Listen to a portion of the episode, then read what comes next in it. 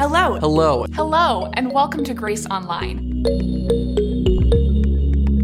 We're really excited for you to be able to receive an encouraging word from Scripture today. Because we know that God is already here and He is ready to be with you. And let's get ready to hear today's message.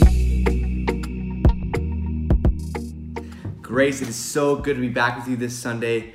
You know, a bright spot of the fact that a lot of things were happening online this past year and a half, uh, gosh, was that we had the opportunity to connect with some of you during the Grace Coffee Hour on Zoom. Uh, that was truly a gift for me, for Katie, and our girls. And of course, nothing is sweeter than having the privilege of spending a Sunday with you, and, and uh, so thankful that we get to be together today.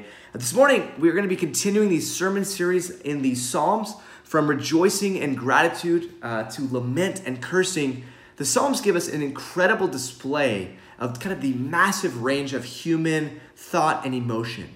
Now, similarly to the corporate singing, uh, kind of during during a church worship service, many of these songs that we have in, in the Psalms here were meant to be sung by the entire congregation of, of Israel.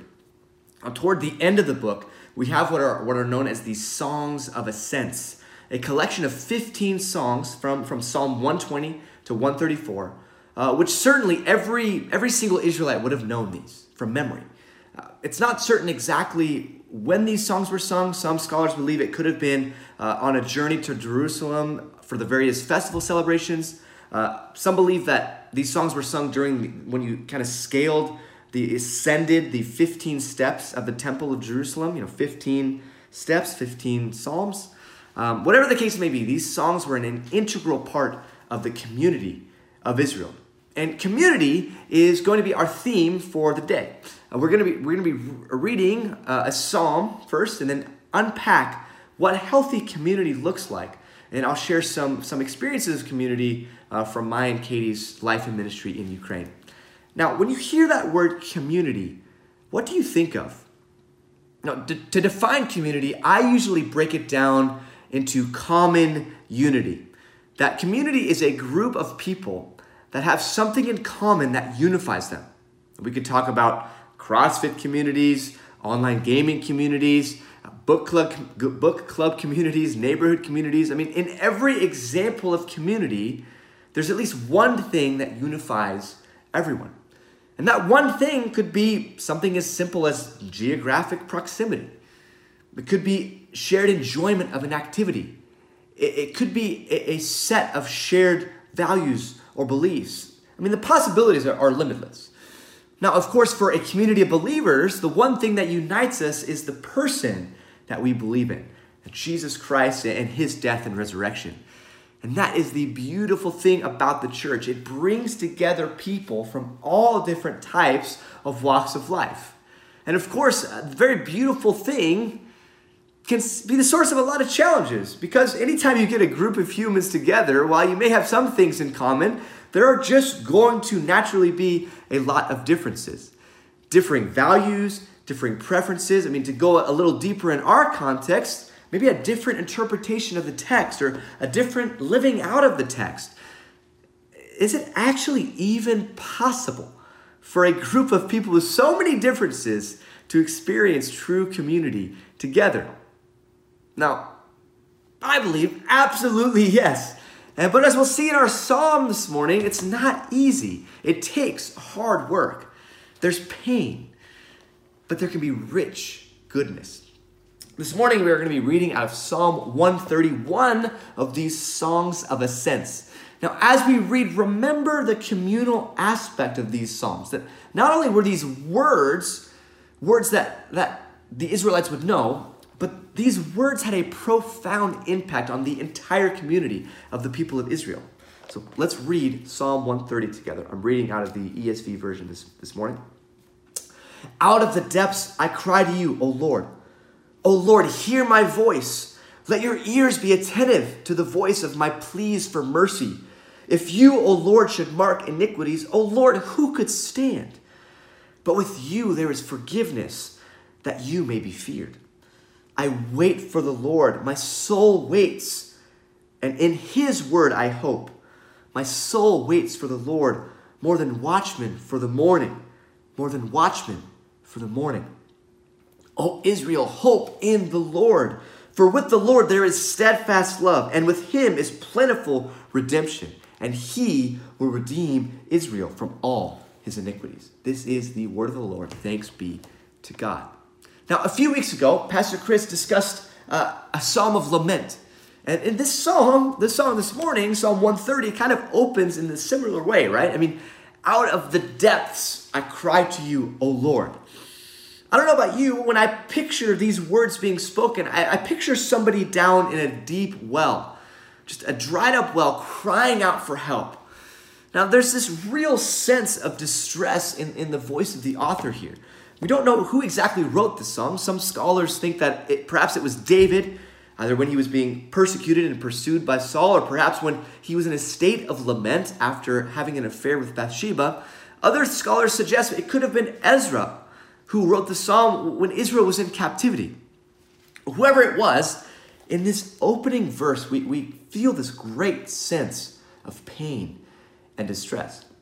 Now, you might be thinking, Lee, that's a pretty weird place to start uh, a sermon on community. Well, I think that's true, but I also think that, you know, this, this first verse actually paints, paints a pretty honest but painful picture of what many of us have experienced in life when we lack deep community. Deep community with God, deep community with, with others. This absence of community is something that can be extremely painful and it can be a very lonely place. Now, I'm certain that some of us have experienced that, have felt that at some point over the course uh, of you know COVID restrictions, COVID lockdown. Uh, some of my memories from from our first kind of few few days and weeks in lock, lockdown in Lviv, Ukraine. I, I remember we would take Jesse every day on a walk just just around our apartment building. You know, have a mask on. Jesse's just having a good time. She doesn't understand what's going on, but we're just we're just taking walks outside, just in a, in a big circle. I remember, you know, we'd, we'd go on Zooms with, with some of our teammates and we'd play board games together just to get some human interaction with our friends because we, we missed them. We wanted to be with them.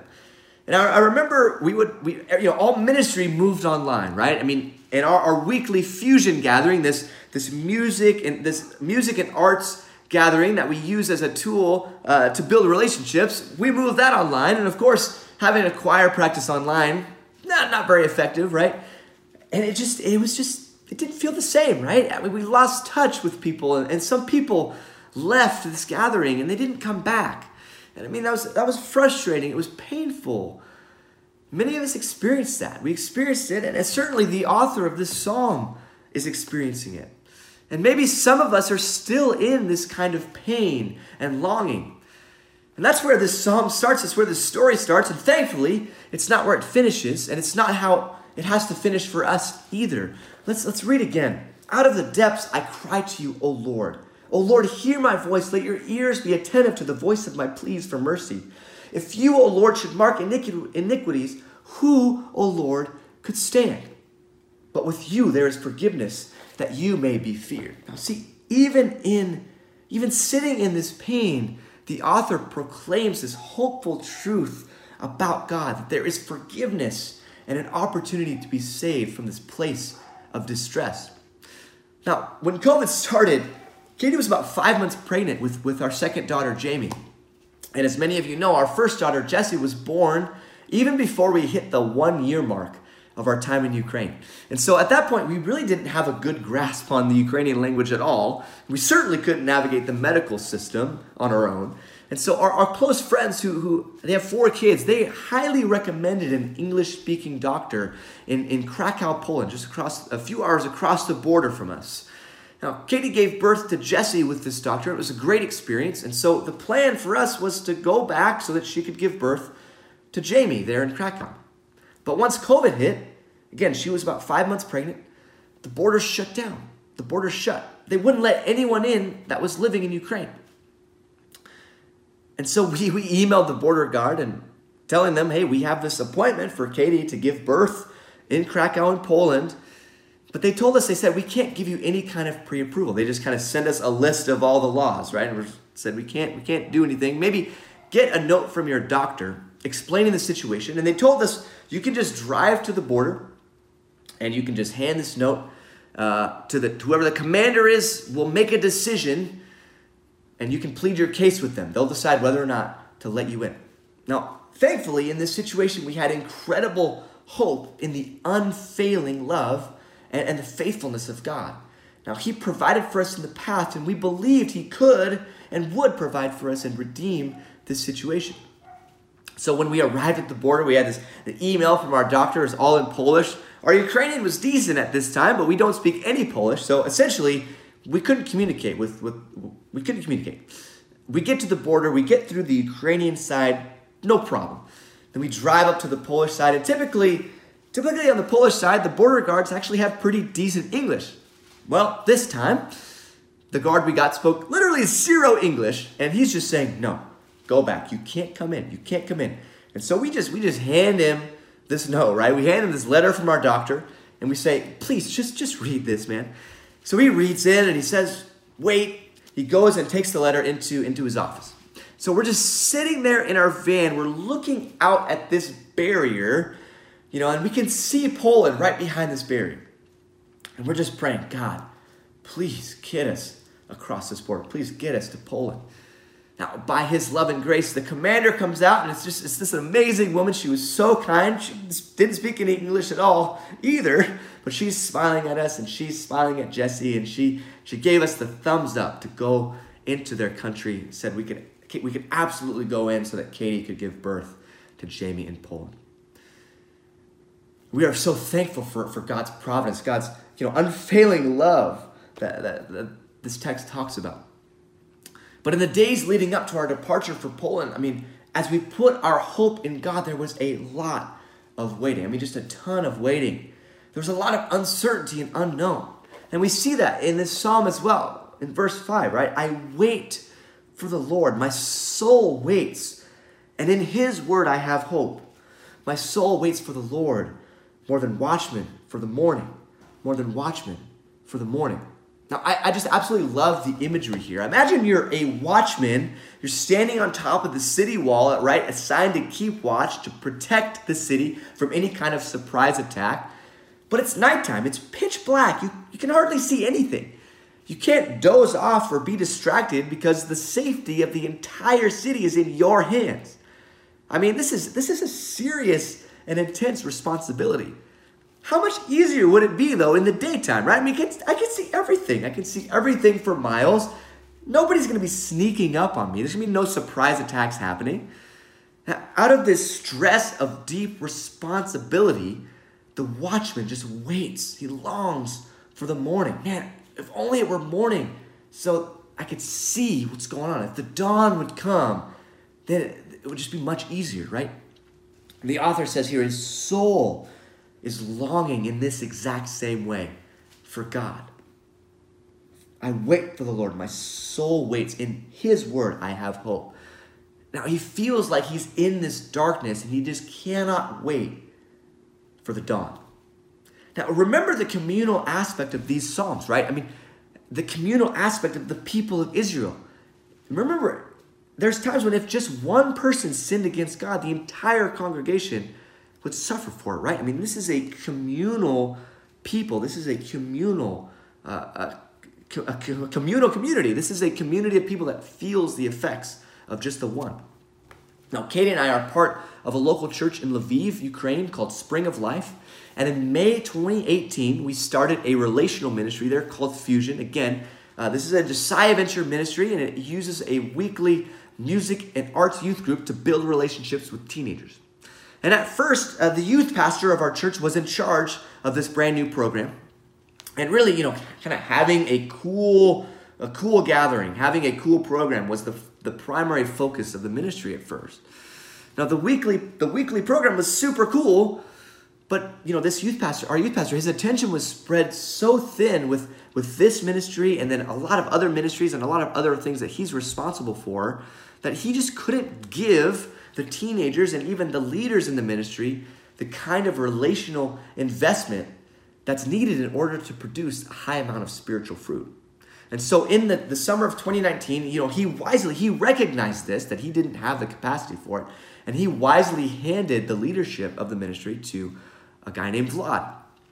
Now, Vlad was very new to leadership. It's the first thing he'd ever led. And so he asked me to mentor him in this process. And so for about the last, you know, the last two years, I've been discipling him and we've been going through some various leadership principles together. And you know, I just I have to commend Vlad. He has such an open, teachable posture that he really he really wants to grow. And he's he willingly admits what he doesn't know. And he's honest about anything he's not sure of. And, and Vlad really bought into following Jesus' great commission of, of making disciples that make disciples. And relationally, he has just been an incredible leader by example. I mean, here he is with a, a guy he disciples, Max, and whom he led to Christ in a one on one meeting. Now, he's led, since then, he's led three other guys one on one to Jesus as well. Now, there are so many, now, there are so many young believers uh, that are on our leadership team, our Fusion leadership team, that, that started following Jesus through Fusion. These are all of them. The program isn't the focus anymore. And in fact, it's gotten a little bit more simple. But because relationships have been the primary focus, there's been a ton of spiritual fruit. Now, we've learned that, that when having a great program or a great event, a successful event, becomes the highest value and the primary focus, I mean, we might, we might really have a, an entertaining and fun time, but real and authentic relationships are not being built. When relationships, on the other hand, when relationships become the highest value and the primary focus, we're building the kind of community that God intended and envisioned in the first place. the Solomon writes that this is this this starts with hope in the Lord. Verse 7. O Israel, hope in the Lord, for with the Lord there is steadfast love, and with him is plentiful redemption. And he will redeem Israel from all his iniquity. It all starts with love. If the foundation of community is love, there will be redemption. It can be saved from anything. And redemption comes because of the Lord's unfailing love. And that's something that we can certainly put our hope in. When we live in community with others, sometimes it's, it's easy to love, sometimes it's not so easy, right? I mean, this psalm doesn't say that we have hope because of human love. It says we have hope because, because with the Lord, we have this unfailing love. When we truly receive that unfailing love, which for us is manifest in the person of Jesus Christ and his death and resurrection, when we can receive that love, it changes us. And when we receive that love, only then can we, can we pour out and, and love the people around us in, in the same kind of unfailing and, and unconditional way. I remember back on March 11th, 2020, Katie and I were at a, a Fusion youth group meeting along with, with Jesse. And we had just recently in Ukraine just heard about the first COVID case being discovered in a city in the middle of the country. It took a, COVID took a bit longer to make its way towards us because Ukraine at the time wasn't a very you know popular tourist destination, not as popular as Italy, for example. Um, obviously, we could never expect what, what would happen next, right? I mean, that everything, literally everything, would change. But amidst the uncertainty of the situation, we had something to put our hope in. We knew God is God, and in Him is this unfailing love that the psalmist talks about, this unfailing faithfulness, and that He had a plan. Now, in our local church context, God was used COVID during the time of COVID. He laid this foundation for fruitfulness. But to be honest with you, for the first several weeks, Katie and I were actually pretty frustrated with the way that our local church kind of had been stumbling through stuff online. I mean, our English club was clunky. Usually only one or two kids came. Our fusion moved online, like we said. And eh, of course, it's not super possible to have a, a choir practice online, to do music workshops online, right? I mean, as you know, we, we, we kept, if we, we were just frustrated. And if we kept living, if we had kept living in this frustration, we would have totally missed out on what God was doing had He not shifted our focus from our frustrations to His faithful and unfailing love. And in fact, you know, things briefly opened up at, at the end of summer last year. And our church was able to do a summer camp for about 40 teenagers, many of which were non believers. And this was the most fruitful camp that we've ever done. 14 teenagers repented and believed in Jesus last summer at camp. It's the most fruitful year we've ever had. And Max, who you see on the screen here, who was led and discipled by Vlad, he was the 15th teenager to repent and believe, the first one to do it after camp. And in the months following camp, an additional five teenagers repented and believed in Jesus and are being discipled in the, in the faith by young leaders in our local church.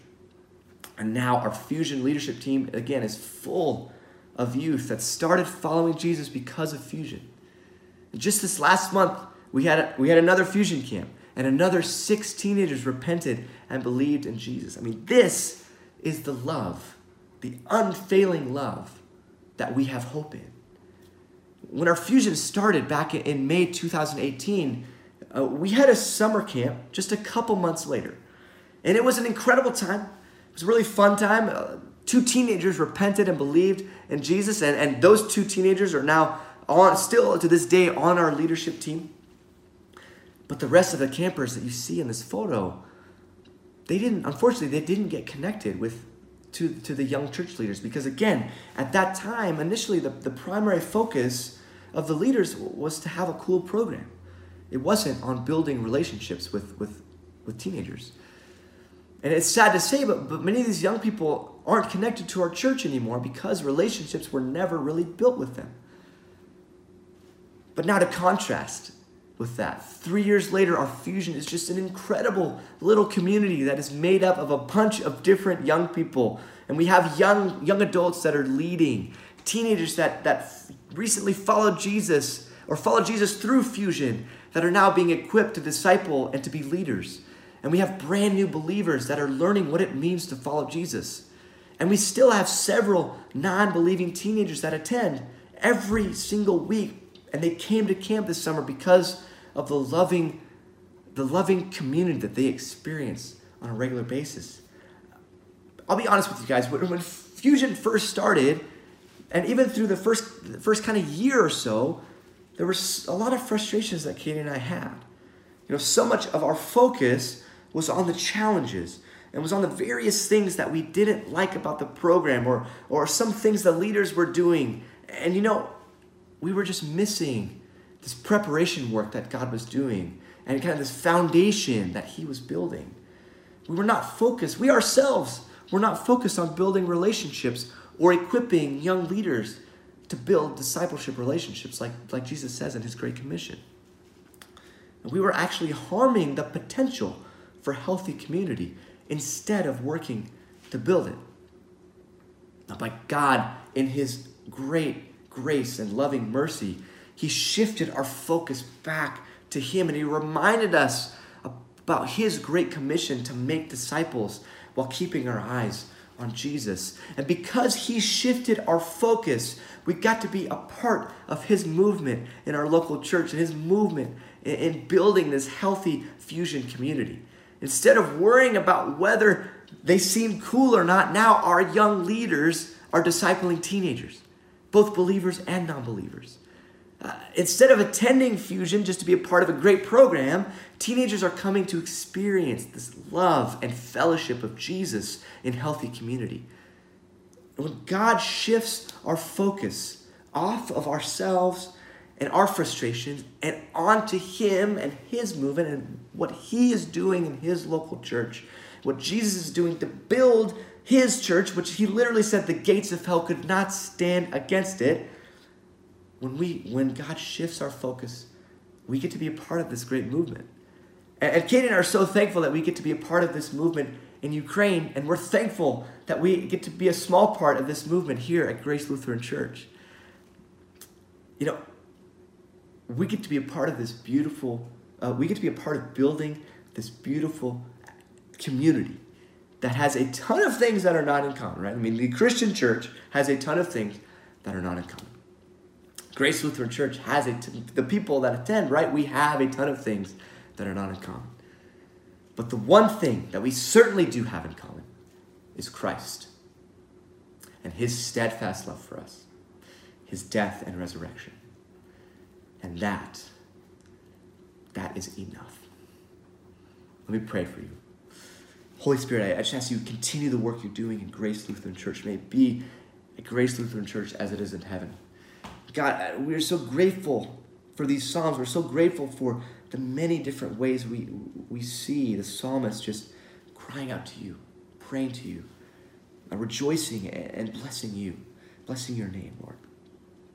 We just ask that, that you would build your church, God, uh, on this earth, here at Huntington Beach, at Grace, Lord. You said, Jesus, that the gates of hell could not stand against it. So I just ask in your name that you would just move in power at Grace Lutheran Church.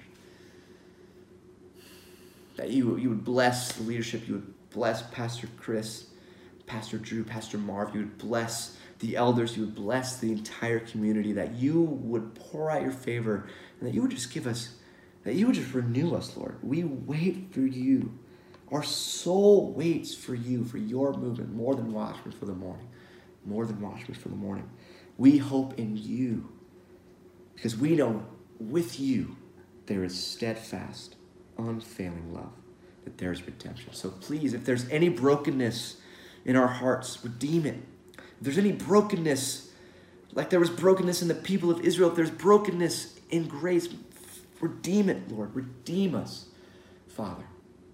And may we just fix our eyes on you and what you are doing in your movement so that we can be a part, so we can be a part of it. We're so grateful that you choose, that you choose to partner with us. You choose to use humans to do your good work. So please use us today. Do your good work in us, through us, and for us. Wash us white as snow so that we can better reflect you and your glory, God. We need you. We love you. Our soul waits for you. We ask this, we pray this in your name, Jesus, by your blood.